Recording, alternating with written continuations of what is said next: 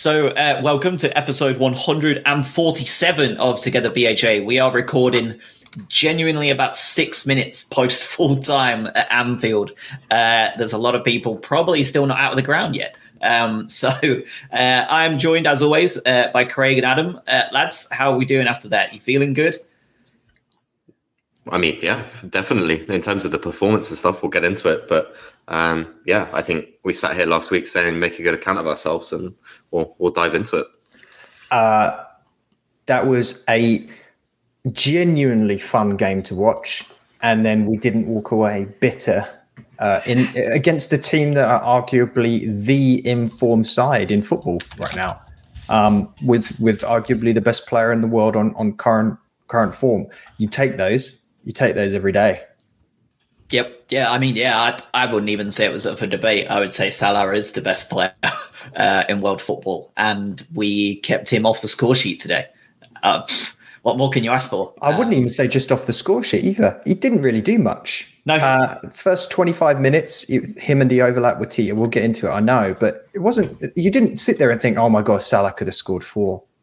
nothing. No not at any point. Cucurella had him had him in his pocket uh, for the entire game, um, and it was it was one of those things where he, he never really looked like doing a great deal. Um, and and that pass for the first goal was one of those ones where it really could have gone to any foot. He he played it well back, but there was about four players in the vicinity that could have got a foot out. Yeah. Um, in terms of the lineup, uh, lots of changes really in terms of uh, formation more than personnel. Um, but just as much so, uh, Bissouma back in, uh, Mwepu getting a start, Duffy back in, uh, Solly March getting a start, uh, Mope dropped to the bench, no Pascal Gross. Um, and uh, Locadia on the bench over Aaron Connolly, which I thought was quite funny. Uh, I enjoyed making a little meme about that as I woke up this morning. Um, we we approached this game very similarly to the way we approached the second half at Leicester City. Um, and it was something that I know a lot of fans online said that they were quite hoping that they might see a bit more of the false nine. Um, what were you two's thoughts on A, I suppose, the second half at Leicester, because we will get into, we will cover that a little bit as to how we thought that was. Um, and then how we went about approaching this against against the team at Anfield. It was an interesting one, I think, just in, in terms of I don't think anyone saw Maupay being dropped for for Trossard. Um, we'll we'll talk about, I guess, the effectiveness there, but you know, we, we were saying in in the WhatsApp group just in terms of the the four five one in terms of four at the back too, um, and and how we sort of measured up. Um, it it was obviously interesting to see the number of changes they made. Um, Mwepu getting a start when we sort of just said, you know, he did need Leicester to maybe get running, and we'll talk about Mwepu obviously.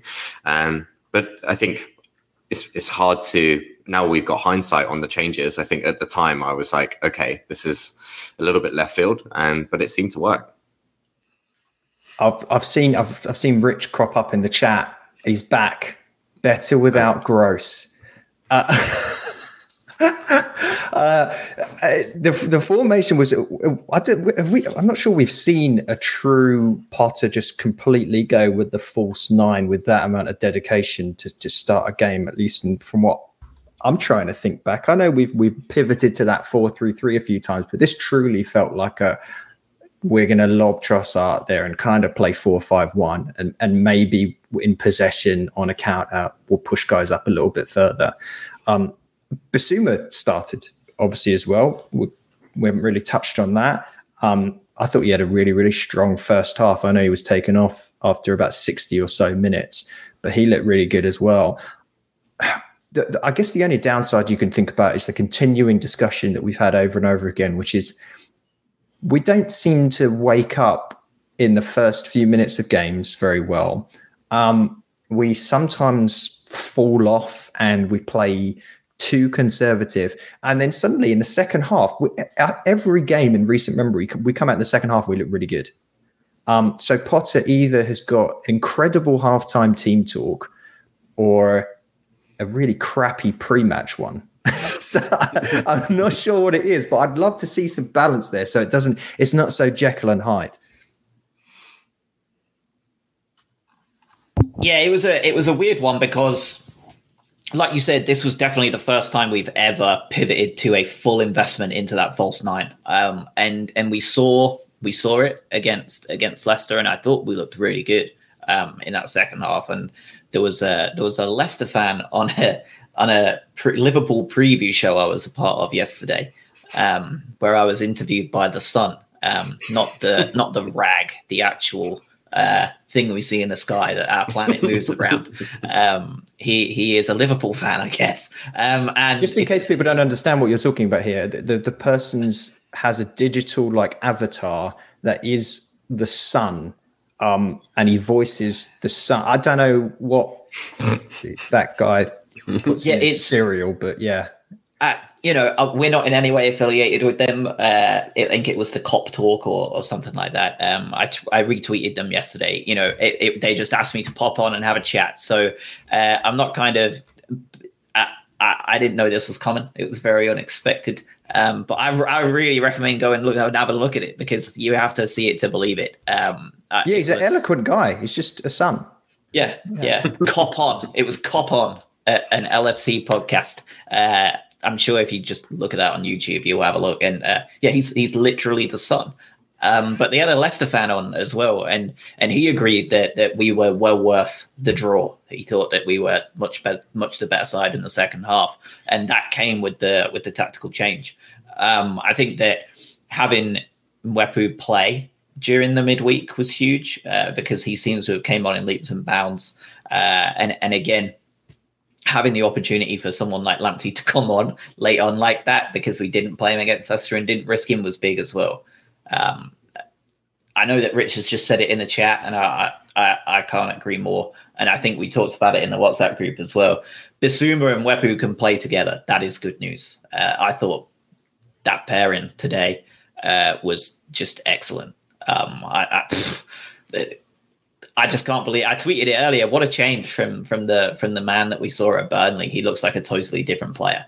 Um, clearly, the one we wanted to sign, uh, and, and we're now becoming to that point where we talked about before, where you've got a whole bunch of midfielders that are playing incredibly good football. And where do you go from here? Yeah, and I think the there was always the intention, right? As soon as when we did sign Mwepu, it was like, oh, can he play with Bissouma? Is Bissouma the defense and Mwepu's the the box to box? Um, I think Josh, as you said, in terms of the Burnley game and, and what Mwepu's done up until this point, you know, you, you, give him some slack for the adaptability of moving to a new country, playing within a new system, all of that sort of stuff. But I think now, and especially today, like I thought he had our best game for us by by far. Um, the third one there as well that I don't want to leave out, obviously playing against his former team is Lallana today as well, who in the first half was running. Good. Yeah. Good. So in terms of those three, and we, we always mention a midfield three on this podcast in terms of who are we going to play there. Um, it was very much Lallana, um, and Mwepu and Bissouma, and then you had Moder out on the wing, um, almost as like, you know, that sort of attacking outlet that he does for Poland. So obviously worked really well today fell asleep in the first 10 minutes because we don't like playing the first 10 minutes of any game. Um, and then from from that point onward, it was incredibly even, and I thought we were really good today. Yeah, uh, the El Dude brothers, what a game! I, I, completely agree. We said right at the start of this, just what an enjoyable game it was. Um, I mean, even think I know we went we went down early, and it was suddenly doomsday because you go down a goal within three minutes, I think it was at Anfield, and you start to go, well, this is going to be a this is going to be a long eighty-seven. Um, but then uh, Bissouma drew an incredible save out of Alisson. I thought on first glance was just he hit the post, um, but it was mm. a hmm. tremendous save. I mean, we were doing it. There was a lot happening there, and I agree with you, Mwepu, and I know we'll probably get on to the uh, absolute peach of a, a, goal that he scored that was definitely a cross. Um, but he was outstanding. I think the, the big thing that I think we saw a lot of, and you, the same could be said about Cucurella as well, a lot of energy today. Um, some of these players played against Leicester midweek, but the majority of them had a had a rest, and they were just Mwepu, Cucurella, Moder, Bissouma up and down the pitch the whole time.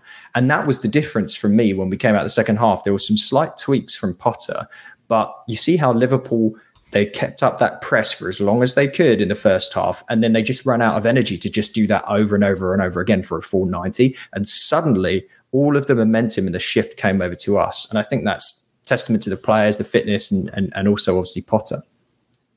Yeah, Mwepu especially for me, it it got to half time and I was texting somebody else and I said to them like, how long can he keep this level of of energy up? You know, he's not played a huge amount of minutes. He has come back from injury, um, and like he did play a bit midweek. He did play minutes midweek as well. Like, how long can this can this guy just keep going? Like, there's got to be a point in time where he runs himself eventually into the ground, and it didn't didn't really come. Um, he's probably going to be getting a weller. He probably won't wake up now until Tuesday because uh, he just kept going to the ground mental. Um, let's talk about that opening 10 minutes or, or, really we could talk about that opening 25 because uh, once the once the Mane goal went in, everything changed uh, from from then on. The the the entire energy of the game really took a massive reversal. Um, opening couple of minutes, uh, we we had a really good chance. Solly March was clearly on side. Um, went through one on one with Alisson, uh, did not finish, um, and in just over sixty seconds, the ball was in the back of our net. Uh, Salah back to Henderson and in the back of the net. Um, again, as Craig said, we don't like playing for that first ten minutes. Uh, we do tend to start very slowly. Um, I don't think Cucurella did a great deal wrong for that goal. Um, he did get to his man pretty quickly, and he did show him outside as opposed to letting him come, you know, further down and causing more problems. And I, I, don't really have anybody to blame in my head. I'm not sure who who can pick up the blame for that. No, um, I don't think I can see it. I it's just the in terms of you know that that's counter attacking. I don't think there's any sort of blame on anyone. When I when I first saw it, I was like, can Sanchez do a little bit better there? You know, it's it's curling away from his body, but he looked a little bit closer than maybe he was. But you know, those those sort of things you expect that when we when we start so slowly, and it's it's no surprise that we, we the first ten minutes of every game, um, you know, it, it anything can happen. But I think for the the Solly March chance as well, I think he was just waiting for somebody else to come. Like he really didn't want to take it himself. Yep. So um, you know that that sort of hesitancy um, has ultimately led to a, a counter attack where we've conceded after yeah two and a half minutes. I I, I noted down that uh, Cucurella did what he could, but he was about half a second too slow on, on closing down, and then Lallana was about half a second too slow closing down Henderson. It's very easy to say this sat on your ass on the sofa, um, but the, the, the commentator did bring up a decent point in that you probably don't concede that goal if you're playing the, the, the five at the back formation, right? Because Cucurella is further out, and then you've got your Dan Burn or whomever it is, then closing down a little bit and, and blocking that channel out. Um, so that was kind of interesting, but I agree. We're nitpicking. It's one of those ones where you put your hands up and go, "Yeah, they they just did a good job there. This is Liverpool, and they scored a goal. That happens." Yep, second goal, uh, polar opposites for me. Uh, we did just about everything uh, wrong that we could. Um, it was the sort of goal that I would expect us to concede if we were a League One side playing them in the cup. Uh, it was bad. Uh, you shouldn't have any Premier League side leaving a man that wide open in the box for a free header. Uh, I don't care who he is, whether he's Sadio Mane or, or, or Teemu Pukki, whatever. Like you shouldn't be allowing a player like that to get that much space. Um, Duffy was miles off of him. Uh, and upon the replay, I'm not even sure where the rest of the centre halves were. They, they were miles away. Um, I know that, you know, catching us on the break is a big thing, but Liverpool's just, that's just Liverpool's MO. But that second goal was entirely preventable. I feel that that was a real big, uh, just group, huge group of errors on, on Albion's half. And obviously, on hindsight, it didn't end up mattering that much. Uh, but that could have been one of those goals where you look back on and think, there's just eh, there's just no reason to have conceded a goal that poorly. Yeah, and just allowing that cross in in the first place, I think, just in terms of the ball in by Chamberlain is is okay, but you're right. Like Duffy's just nowhere to be seen. He's just way off the pace of where he should be. Um, but that cross shouldn't come in in the first place. I think you know he he had so much time to put that in. Um, yeah, and like you said, they, those are the goals that you look back on and you you sort of you think, well, that's where it all turned to crap, basically. Uh, hell of a ball by the Ox, though. Got to give him that. It was a really good ball in, um, and then he didn't do a lot for the rest of the game. So you know, yeah, uh, we'll forget that one hopefully and, and, not do that again. Yeah, for sure. Um, I mean, to be honest, uh, I, I don't see teams like Newcastle uh, and Villa and Leeds presenting those same kind of counter-attacking problems. Um, they're just, I mean, they're Liverpool. Um, so I think that we can we can take that as a learning opportunity and know that we're not going to face players of that caliber uh, very often. And that's and that's not an indictment on on teams like Liverpool and Newcastle. It's more of a uh, uh, an acceptance that teams like Liverpool are just that good. Um, after that, though, like I said, once we hit that 25 minute mark, it was not it was not a game where you would expect to uh, against Watford. They turned that they turned it on and they kept it on. Against Manchester United last week, they scored two and they didn't slow down. They got quicker. Uh, today, that Albion side refused to to accept that it was in any way, shape, or form beaten. Um, and we continue to play our way almost to a great, great calamity uh, where we almost conceded a third. Uh, the the passing around the back, I like it. I understand it. I believe in it. That pass to Sanchez, however, uh, should never be seen again.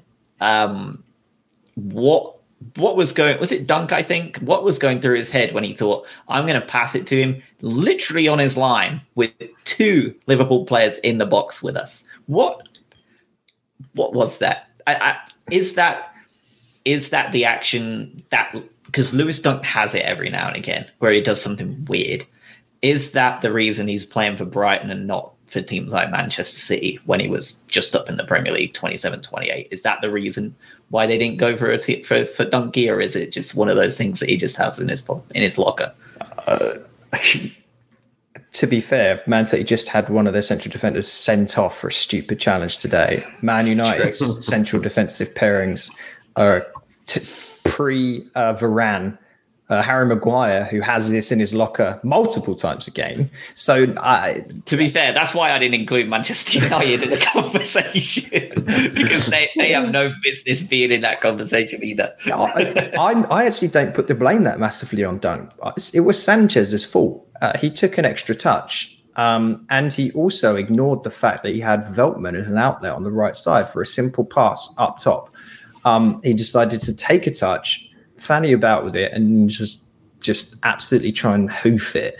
Um, yeah, he won't hopefully do that again. Uh, but I think that's I think it's overall more of a dedication to that mindset and that style of play.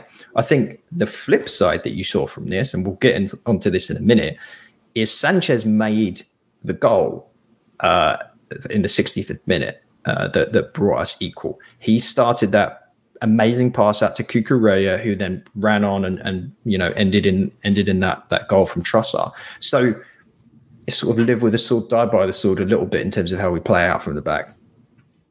Yeah, and we, we talk about that um, that confidence in terms of what Sanchez plays with, but also what Dunk plays with. You know, they these are these are guys that inherently trust each other to play the system that they've been taught. Um, so I don't have an issue with it. I think similar to Adam, I have an issue with Sanchez trying to pass it in the middle, like through the park, when it's clearly a very high press on and someone is just at the corner flag. So, you know, there, there are certain, and Sanchez was good today, obviously, he, he always is. And, but I think he does have that shaky moment of, I don't want to call it overconfidence, but in terms of just trying to play it too or with too much difficulty, you know, in terms of believing in himself. Um, so yeah, it could have been easily been mitigated in in any way. Um, very lucky that it was actually given for handball. This is also ruled out as well. Yes. Yeah. But this is Liverpool's game. Let's not forget that. Their whole style of football is centered around the press. Um, they'll make this difficult for you. Um, like they do this to other sides, maybe not quite so vividly in this particular example where it was a comical comical goal that wasn't a goal but this is what they do they're, they're the best side in world football at the moment this is and this the Gegenpress is their whole approach to it and and like you said you both said uh, you both talked about it. It didn't knock Sanchez's confidence at all. You you see that in a lot of goalkeepers. They have a mistake like that, and you see that it, they visibly go back into their shell. They're not, they're totally different after a mistake like that for the rest of the game. He's done this twice now. Once against Man City, where he could have been to blame for that first goal, uh, and once now uh, against Liverpool. And both games he went on to play incredibly well. Um, yeah. So I mean, it's a he's what twenty three. The the mental strength is the mental strength in goalkeepers is is so important just as much as as the physical side, more so than for a lot of other players on on the outfield. Um, and he seems to have it in droves, uh, sometimes too much, but you, it's almost like you can't have enough. So just keep it up. Um, and then just before, yeah, go on. I also, I just want to add one more thing to that because I think we've given Sanchez a bit of a hard time with some of this recently. But if you think about some of the best keepers in today's game of football, it's a different style, right? I know stating the obvious here, but two of the best keepers in the Premier League and in the world are Alisson and Ederson. Both have that level of overconfidence in their game. And it's what makes them very good keepers. They will stand uh, way up off their line. They'll push out. They're good with their feet. They'll take risks. I mean, Alisson got sent off last year against us. Ederson's good for a sending off every now and then. And they're both good for a potentially terrible mistake every now and then. But they're in the team and they're good at their job because they take those risks and because they have that confidence. So, I, in some ways, you can see it as a good part of Sanchez's game in a weird way. I agree. I really do. I, I would rather have a keeper like that that's going to make one or two howlers a season because of that overconfidence than a keeper that is, isn't that's, that's going to continue to be one of those you know average keepers. Um, yeah. So I agree with you 100%. And you know, speaking of speaking of keepers that were a bit hard done by today, Alisson, with the sun in his eyes uh, had uh, 100% a shot uh, from Enoch Mwepu, uh, Russell in the back of the net um, right before half time as well. And we deserved it. We, since that second goal, we were the better side. Um, we were very much in control of the game, to be honest. Um, we were we'd had more shots. Our pass accuracy was way up. Uh, we were winning on just about every stat you could ask uh, between that that 25th minute and the and the goal. And again, this is one of those things where last season this doesn't get anywhere near the back of the net, uh, but the that regression to the mean of having a bit of luck go our way as much as it goes against us today. That Mwepu goal was it in a nutshell. Um, likewise for the Mane ball, I suppose. Um, he loved it. He was so happy, weren't he? Um, and you know, you can only you can only do deal with what you've got, and and that cross turn shot, we see it all the time, and it just never seems to be for us. So it was really nice today to see him get hold of it. Um, and I mean, if it was an actual shot in his head, what a finish!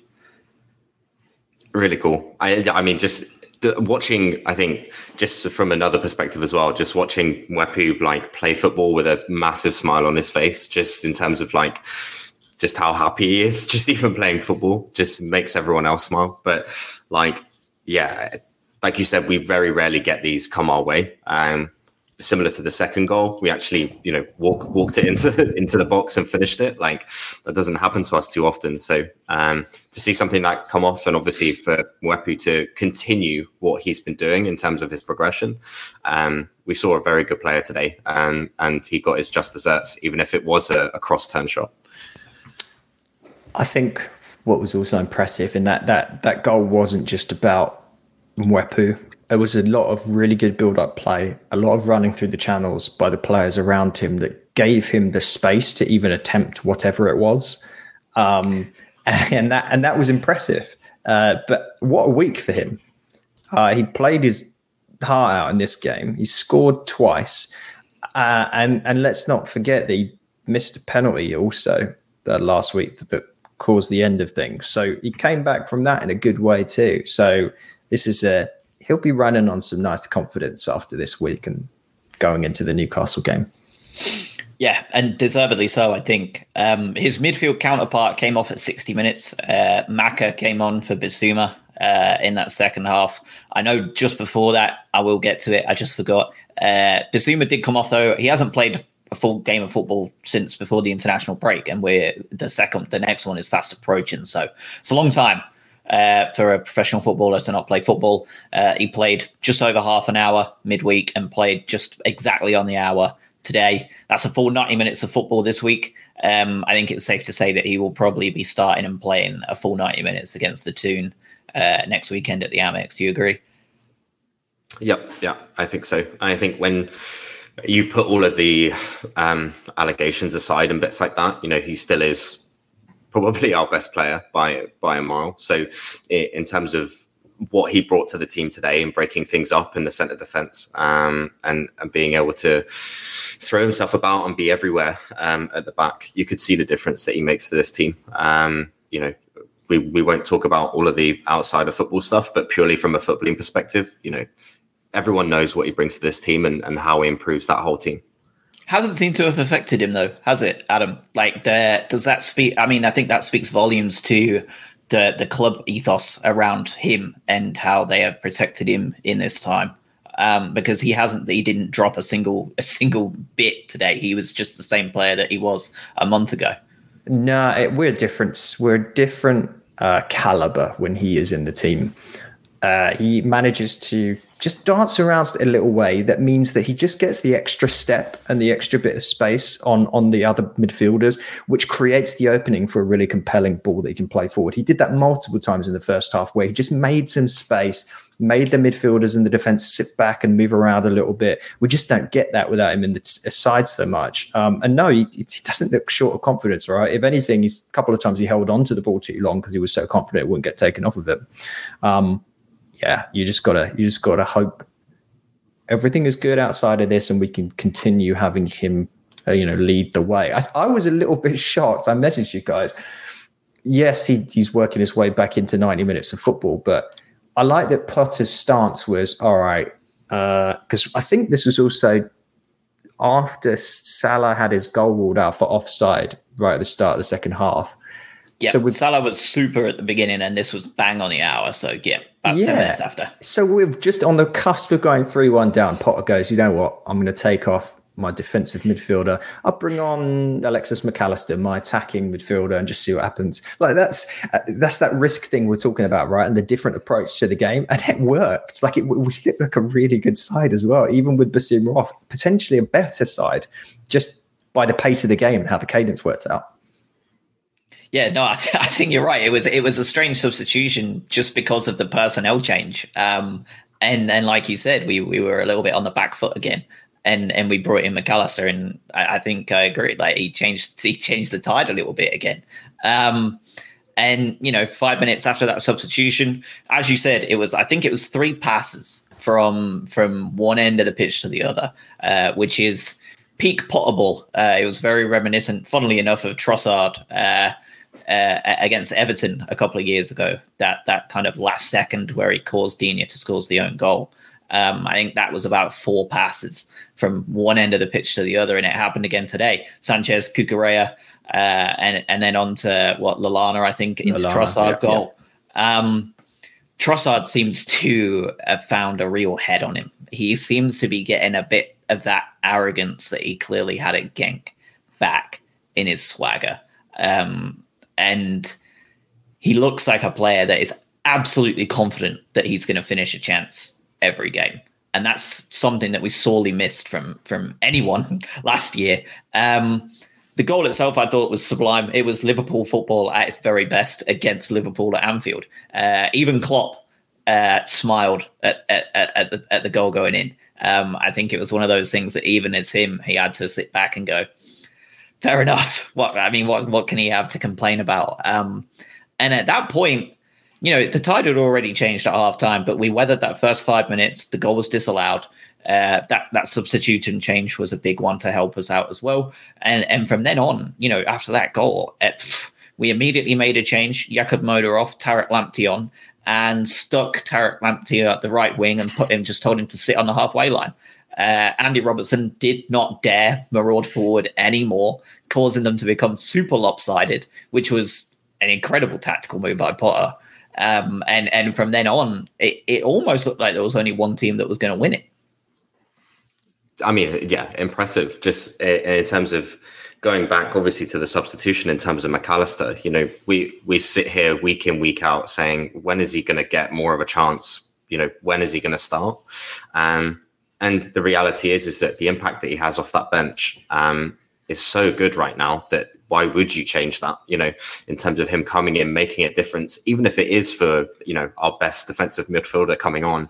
Um, and yeah, I think you're right in terms of the, the last 25 minutes. You, are talking about a tactical switch with Lamptey. You're talking about um, a tiring side who you know tried to press us for 65 minutes. How good we are on the ball and how we make t- other teams move um, means that they weren't able to do that for 90 minutes. And yeah, the, the last 15, um, it looked like we were going to be the ones to take it, not them. It, was really impressive.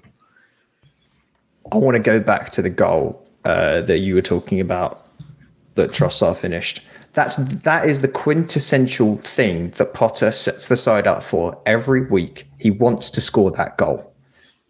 Quick out from Sanchez, out to the left wing. About 60% of our play always focuses down the left wing. Nice interplay. Lallana pushes up into Trossard goal. That's the goal Potter wants to score over and over again. Um, so I think that was to do that against Liverpool at Anfield when they were trying to push forward and get a third goal that would have killed off the game. Incredibly impressive. Um, every pass went right on on that goal.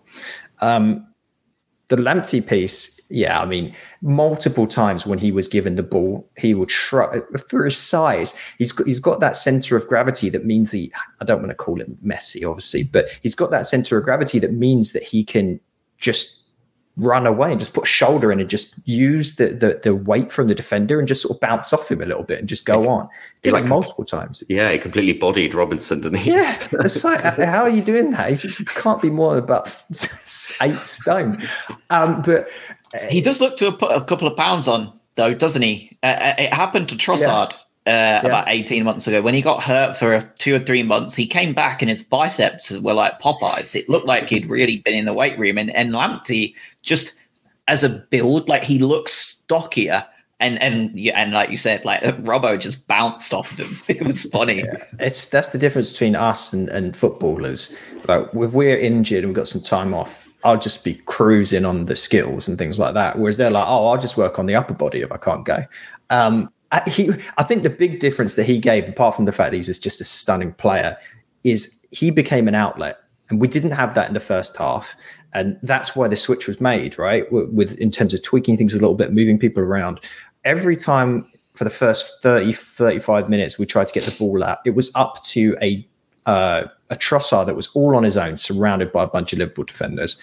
This time, we had multiple options, and you give it to Lamptey on an overlap, and he's just going to go. And that presses those defenders back. It sets Robertson back so he can't push as far forward. Um, just, just really amazing stuff in terms of coming out of Potter in, in terms of how he tweaks things.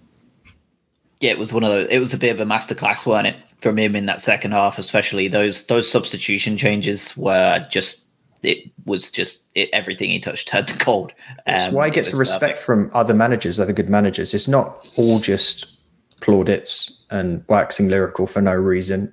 I know we we joked about it with Guardiola last week. It's like, yeah, he beats us and then says a bunch of nice things about Potter. He can do one, but like Potter is like a really, really solid mind around how you work your way back into a football game.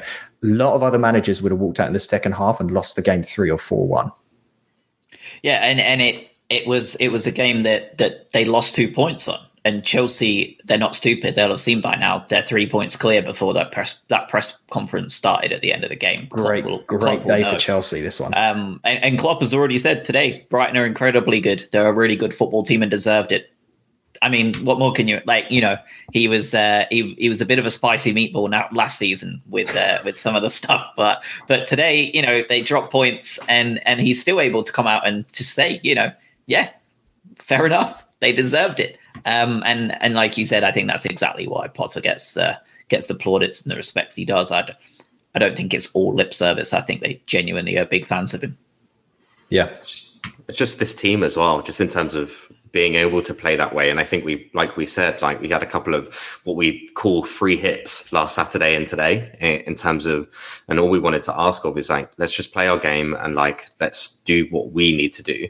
Um, obviously we, we tried it against City. They were just more clinical from our own mistakes more than anything. But today, like watching that team and, and giving, you know, arguably the better side over the 90 minutes, um, you know, it, impressive and, you know, testament to what they're doing this season because there's clearly a big difference of last season, even though we did win that corresponding fixture last season. Um, we just looked like a more solid outfit. Um, and then when you get a little bit of luck, like the Mwepu shot. No luck there, Craig. Nothing, all skill.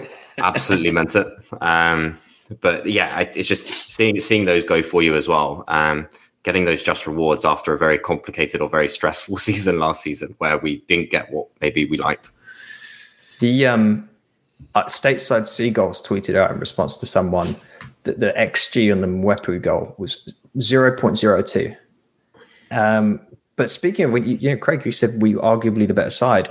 We had 1.5 xG in that game. Liverpool had 1.24. away at Anfield, um, more big chances created on our side. Uh, just incredible stuff. And, and the Lamptey substitution that we talked about a lot here, but if you're if you're Andy Robertson and you're well, I don't know what minute it was when he came on, um, but we were close like 65, 70, somewhere around then, 66 minutes. Came yeah. on for Jakub Moder. That is the last thing you want to see. oh, I've got to push up. We've got to try and win this game. Oh God, now just can't do that at all. I've got to track back, and we've got just so nice to have that option. So nice. Got to the end of the game, uh, and from the 88th minute onwards, uh, I I was confident that we were getting a point, at least. Uh, and I'll tell you why, because the bookings started coming thick and fast. Um, and that was that. It was not an accident. Uh, Liverpool were incredibly uh, irritated. Uh, Minamino, I think, had been on the pitch for about 48 seconds before he got a yellow card, followed up quickly by Tariq Lamptey, Shane Duffy a minute later, and then Andy Robertson two minutes later after that. Uh, four yellow cards in five minutes. Um, and and to me, that was a good sign there. Like, okay, we're in their head. They're frustrated. They're going to be doing too much or overthinking stuff. And I think we've got this in the bag at least at a point. Um, and again, I think that's another one of those things where it's a testament to, to Potter and the team. They they knew what they were doing. They slowed it down. They started playing obnoxious, you know, sport like gamesmanship stuff uh, with that free kick where Lamptey kind of stood over it, gesturing for ten seconds, and and it totally bothered them. Um, something that we wouldn't have done last year, and again, something that we we weren't astute enough to be doing yet and and we're showing that little extra bit of growth, and that's the difference between zero and one point, or one point and three. Um, does yeah. Tariq Lamptey start for you next week? Yeah, I mean it's Newcastle, isn't it? You know, we, I think you mentioned it last week in terms of it's probably Tariq Lamptey's favorite team to play against. So I think I think he has to. Uh, if I, uh, hopefully his ankle's fine. Went down with a little ankle injury, didn't he? But he seemed to play on fine and, and straight after getting back up ran faster than I've ever run in my life. So yeah, I think he should be all right. um, I, I, tell you what, I, th- I, think the most resounding thing for me during that ed towards the end of the second half, and I, I noted this down. Mwepu, I think, got a corner. Anfield was silent. You could hear a pit. They were furious because we'd suddenly taken the onus in this game. Possession started to ramp up. There was a level of controlling, and people they were frustrated the fans were really frustrated they were frustrated right up until the end when they were like screaming at their players for passing it around at the back um, not many sides get the privilege of hearing that version of anfield as an away team um, I just it's just so impressive how it worked out. So impressive, and it, it ended up to the fouling point you made. For our American listeners, you'll know this but college basketball here in March Madness, it ended up like a college basketball game where everyone was just fouling everyone at the end, just trying to just trying to stop the clock and get forward. But um, yeah, amazing stuff. Man of the match today. Um, there's a few. There's a, I'm interested. I, I don't think we're all going to be just saying the same name this week. Uh, so who have we got as as man of the match? Craig, you're first up. Yeah, no pressure. Uh, I'm going to go for I'm going to go for Mwepu today um, in terms of what he brought to the table that first half. like his energy. We talk about dynamism in the middle um, in terms of we always struggle against teams that really do bring that energy there.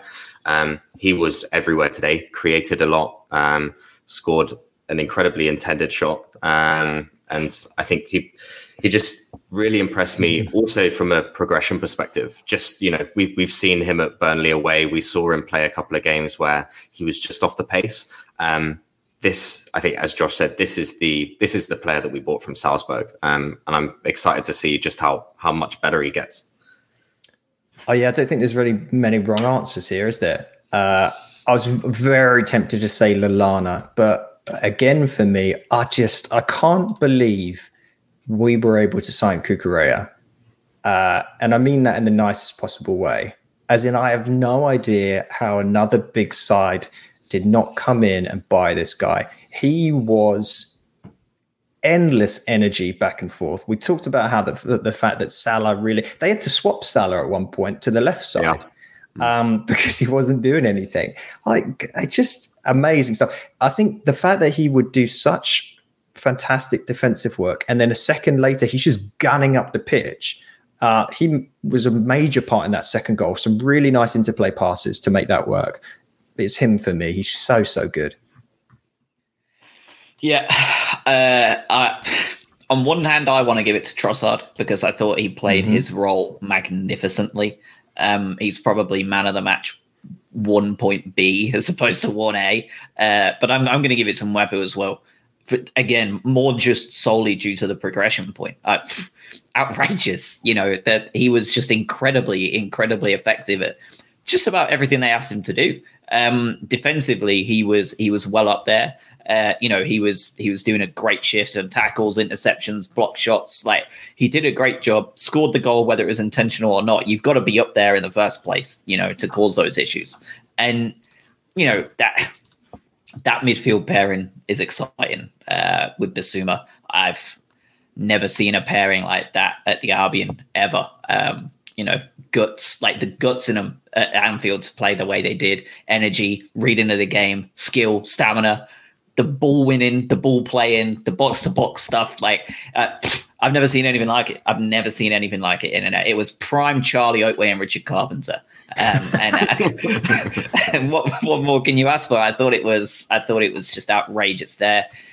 If if he can keep up that level of performance, that midfield duo, we're now talking about a central midfield grouping that has two first names on the team sheet if he if that's a consistent Mwepu that we're going to see, and and that becomes an even harder problem for Potter to deal with in a great great way. I think I agree with everything you said. Uh, I think the other thing is we go back to the striker conversation that the club is obsessed with. Um, today, you saw what we've been talking about for a few weeks, which is yes, Trossard had an amazing game, but it's more about how we create as a team and, and how we create actual chances for for the players that are playing and not just leave it so that we've got a number nine walking around there having one shot in 90 minutes we had six shots on target to liverpool's three. Uh, that's how we want to play. We we don't need lewandowski up front. We need a team that's working, and Mwepu's part of that, right? We need these players that are coming in from midfield. We want players on the flanks that create opportunities for players, um, and we saw that today what I'm hearing is uh, Adam has gone on record saying he would not take Lewandowski at Brighton if given the opportunity. Uh, the wages are too high for me. uh, yeah, it was it was a superb performance, um, and and the free hits are all but up now, Craig, because uh, we're we're back in the business business side of the Premier League in the next three weeks. Uh, the the the month of November is a big one for the Albion. Uh, great start to the Premier League. Uh, bit of a bit of a blip without Bissouma, and we've come back and we've just roared back to a draw against Liverpool. So uh, next three are Newcastle, Leeds, and Villa. I think it may be the other way around in terms of Villa and Leeds, uh, but they're the three games in November. Um, Newcastle first, possibly under new management, probably under new management. Very unlikely to be great changes in terms of tactical now, slow because it's but he's going to have been there two, three soon. days. Yeah. yeah. Uh, how many points are we hoping to see from from these three games? I think we took nine last year from these exact games, uh, if not seven. Not sure if we beat Villa. Mm. Um, what what are we hoping to see? Uh, I mean, in terms of the the start that we've made, and just I guess the the way that we've conducted ourselves um, this sort of this season. Sorry, this is just broken, but um, just in in terms of what's happening this season and you're looking at five or six points for me. Um, I think in terms of out of the three, obviously if you go ahead and you try and win them all, but I think Newcastle and Leeds, I think we can definitely get something from. And Villa seem very uh, sort of topsy turvy. You don't really know what team you're going to get with them. So um, I'd like to see, you know, six, but you know that's a, such a mad statement considering you know what we normally the mindset that we're normally in and, and where we usually are. Like last season you'd be happy to take one win out of the three and get a couple of draws.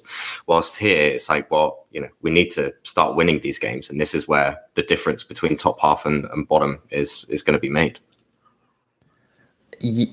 Yeah this is it's tough because we've also got a, an international break sandwich in between some of these right we play the newcastle game then there's a bit of time off um, these sides are, are not your sides of old.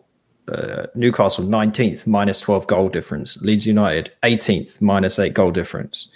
Aston Villa 15th minus 2 and there's a couple of games they've got to play yet but the the only thing that worries me about these games is we saw today how valuable it is to play a team that will push up and try and score and the impact that we can then have when we get possession and can attack them with our wingers and pace. Uh, and it opens up a lot of opportunities. What I don't want to see is any of these sides sit back and then capitalize on the fact that each of them have really strong strike force. Uh, if Leeds have Bamford back, but they got Raphinha. We know who Newcastle got in, in attack. Villa have got Ings. There's danger for me there. Um, but I still think if you walk away with fewer than six points out of these games as a, as a Brighton fan right now, I think you're disappointed. Yeah, I agree with you. I think five points at minimum, because then at least you haven't lost one. Um, but I think that you know Leeds Leeds play Norwich this weekend. Uh, that's a bottom three clash, uh, and then you've got West Ham playing Villa. So it's it's entirely feasible that we can be looking at these teams that are just that two of them are on single digits still. But at Newcastle, definitely by the time they visit us. Um, yeah, I, I'm half hoping that their managerial appointment this week is a really expansive manager because he is going to encourage them to go forward this week, and it's going to be two our benefit. Even though under Bruce they were obviously very much a defensive unit and we tore them apart anyway, uh, I still would like to see that just because I think that if we do play Lamptey, uh, St. Max is, is going to get mad again. Um, I, I, just don't see any other way it's not going to end that way because he's just got him in his head already. Um, they've got no cup games to worry about either. Yeah. There's a, there is a worry though for us in terms of the form uh, and I know that it's silly to say this given what we've just done, um, but our last five games, drawn, drawn, drawn, lost, drawn in the Premier League. Um, that has to change here. That really does. I think hopefully we saw that transition today into a side that is able to be more expansive and, and score more goals. To arguably three goals, if not for a little bit of an offside. Um, we need to we need to change that form record, despite the fact that you could say you walk away from the Arsenal and Norwich games with your head in your hands. We can't have that happen again. And and that key difference is is the loss of Bissouma for me. For me, it really was. I think I think that if you if you have Bissouma in that side, I think you'll possibly convert in both the draws at Norwich and Arsenal into wins. Um, and and then and then you know you're looking at we're, we're sitting on 20 points and we're we're still in that top four. So I think him coming back is going to be huge. Um, it already was today, and he only played 60 minutes. Um, and I, I, like you, when he went off, I was like, oh shit. now, now we could be in trouble. Um, and, and like you said, we argue, but he looked better for it because it changed. It changed the style, and, and they didn't adapt quick enough. So, uh, yeah. I, th- I think he's going to be the difference for me. Um, and it's just a funny old league, isn't it? I mean, Palace are absolutely delighted. They're they they're having the time of their lives, and like you said, that for us, we've had one win in in six, and they've had one win in six as well, and they're they're over the moon. Um, it's it's funny how things and and Leeds Leeds are absolutely just fuming, and they've had one win in six. Um, it's it's a strange one. Uh, it's it's and I said it yesterday. There's a clear top three starting to emerge, and I think we've all said that. And there's a clear bottom one emerging, uh, and I think that the Premier League is at its most exciting when everybody else is just has no idea who they are yet. And every now and again, like the Leicester season, you'll get a season like that. And I think this is one of them where you're going to see a couple of sides that you would not normally expect to see down in that bottom half struggling for their lives, and a couple of teams you don't expect to see in that top half continuing to do better than they have any right to, simply because when they do falter, results around them go their way.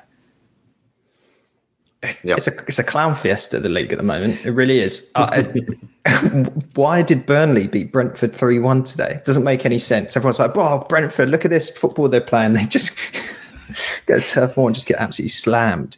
Uh, eh, I mean, you just it just none of it really makes a whole lot of sense when you look at it. I think what's beautiful about this is that, as you just said, aside from the three, even with the three top sides, because we've seen it today, any side can actually beat any side in this league right now, which is a very good thing to have in the Premier League because it's not always like that.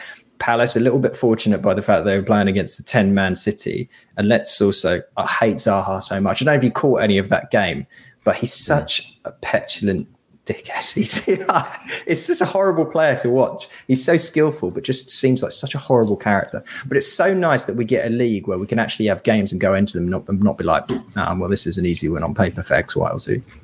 Yeah, it's just like I think I always enjoy the first ten games of the season. I mean, more so this season, considering that we're sixth and not 17th. But in terms of just seeing where those teams are going to lie, and like Josh alluded to, like what role are they going to play in this season and how mm. is it going to pan out? So, um, yeah, I mean, you're obviously you're seeing both, I guess, the top and the bottom of the table is pretty much working itself out and then we could be anywhere from seventh to 14th um, yeah. in, in, terms of just being where we are. Like i'm looking at the table here in terms of you know we're six points ahead of 16th and we're sitting in sixth. Um, you know there's a couple of results and you could find yourself 10 spots down or three spots up in the champions league places. it's, it's pretty crazy still.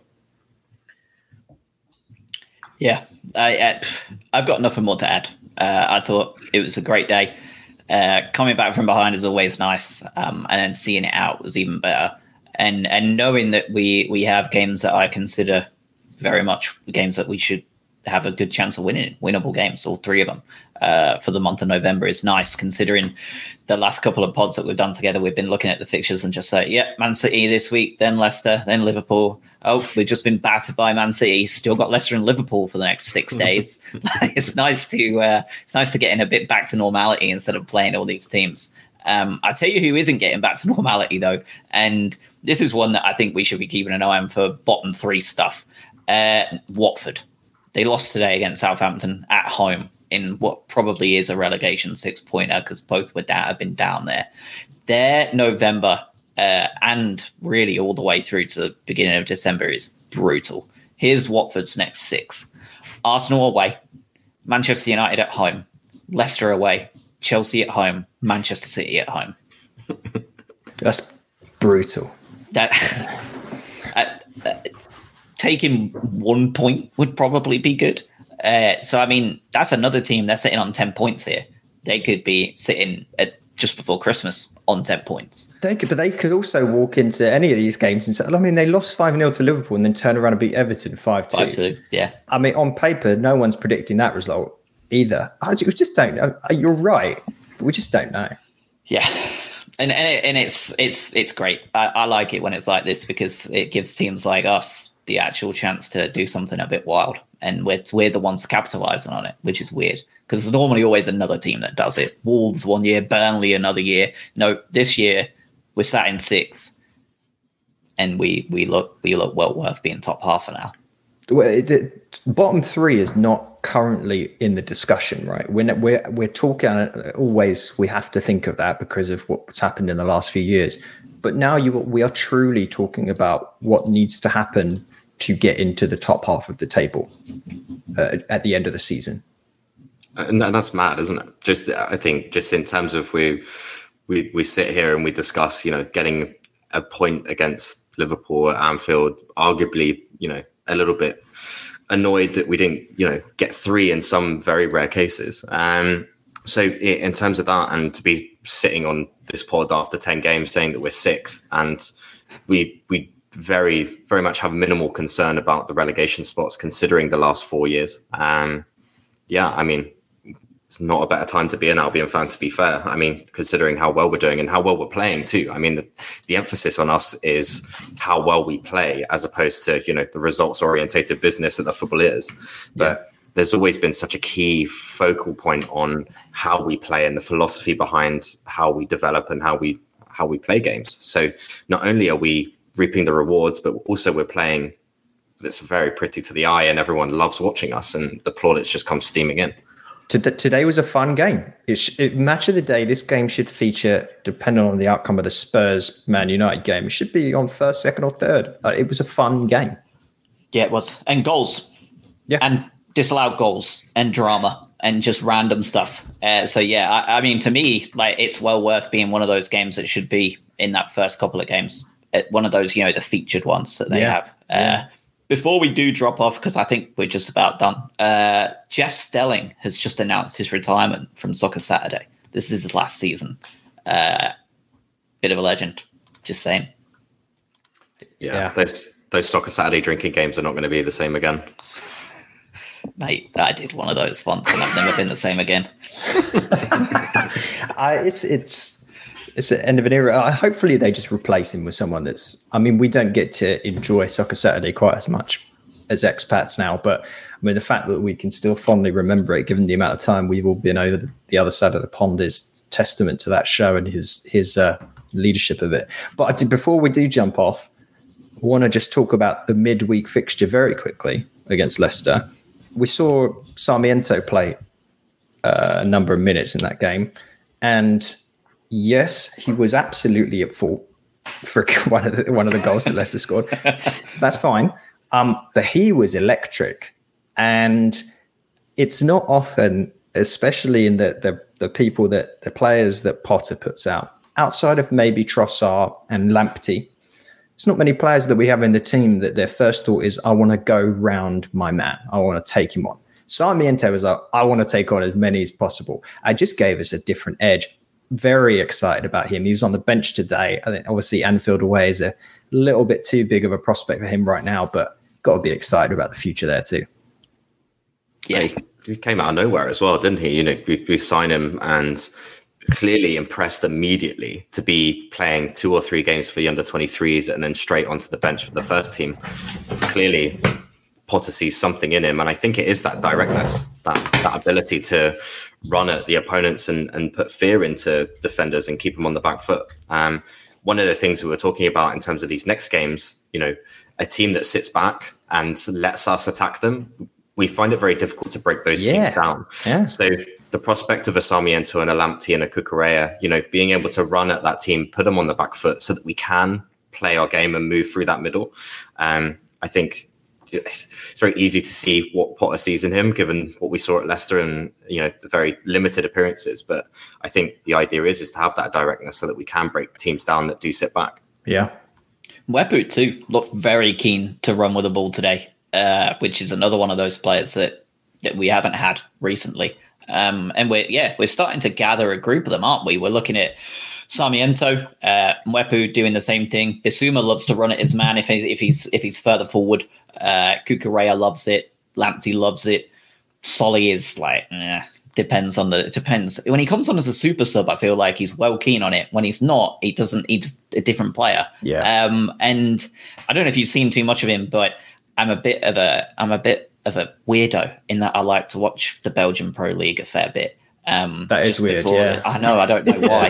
um, it's a weird, weird, odd. I know it is, but it is just the thing. Uh, Mitoma looks. Yeah. He he likes to run at players. He is causing people so many problems uh, in Belgium. It's outrageous. Um, and he's only coming on at subs for half the time because he's, you know, they're obviously not getting him ready. Like they don't think he's ready yet or whatever. And it helps that they're winning like every single game, so it's hard to break in. But he's going to be another one by the looks of it that just wants to just run at players, and and he, without any disrespect to him, he already looks a serious caliber above Percy Tau. It's almost like a, a group of managers uh, from signing standpoint, ownership standpoint, know what they're doing. Crazy. uh, the, they had the foresight to bring in these players and think about players coming through. Like uh, we can look back and go, "Oh, this seemed." And now I understand this was a good idea. These guys have to do it years in advance. Yeah, it's uh, it's all it's all coming together, and it's.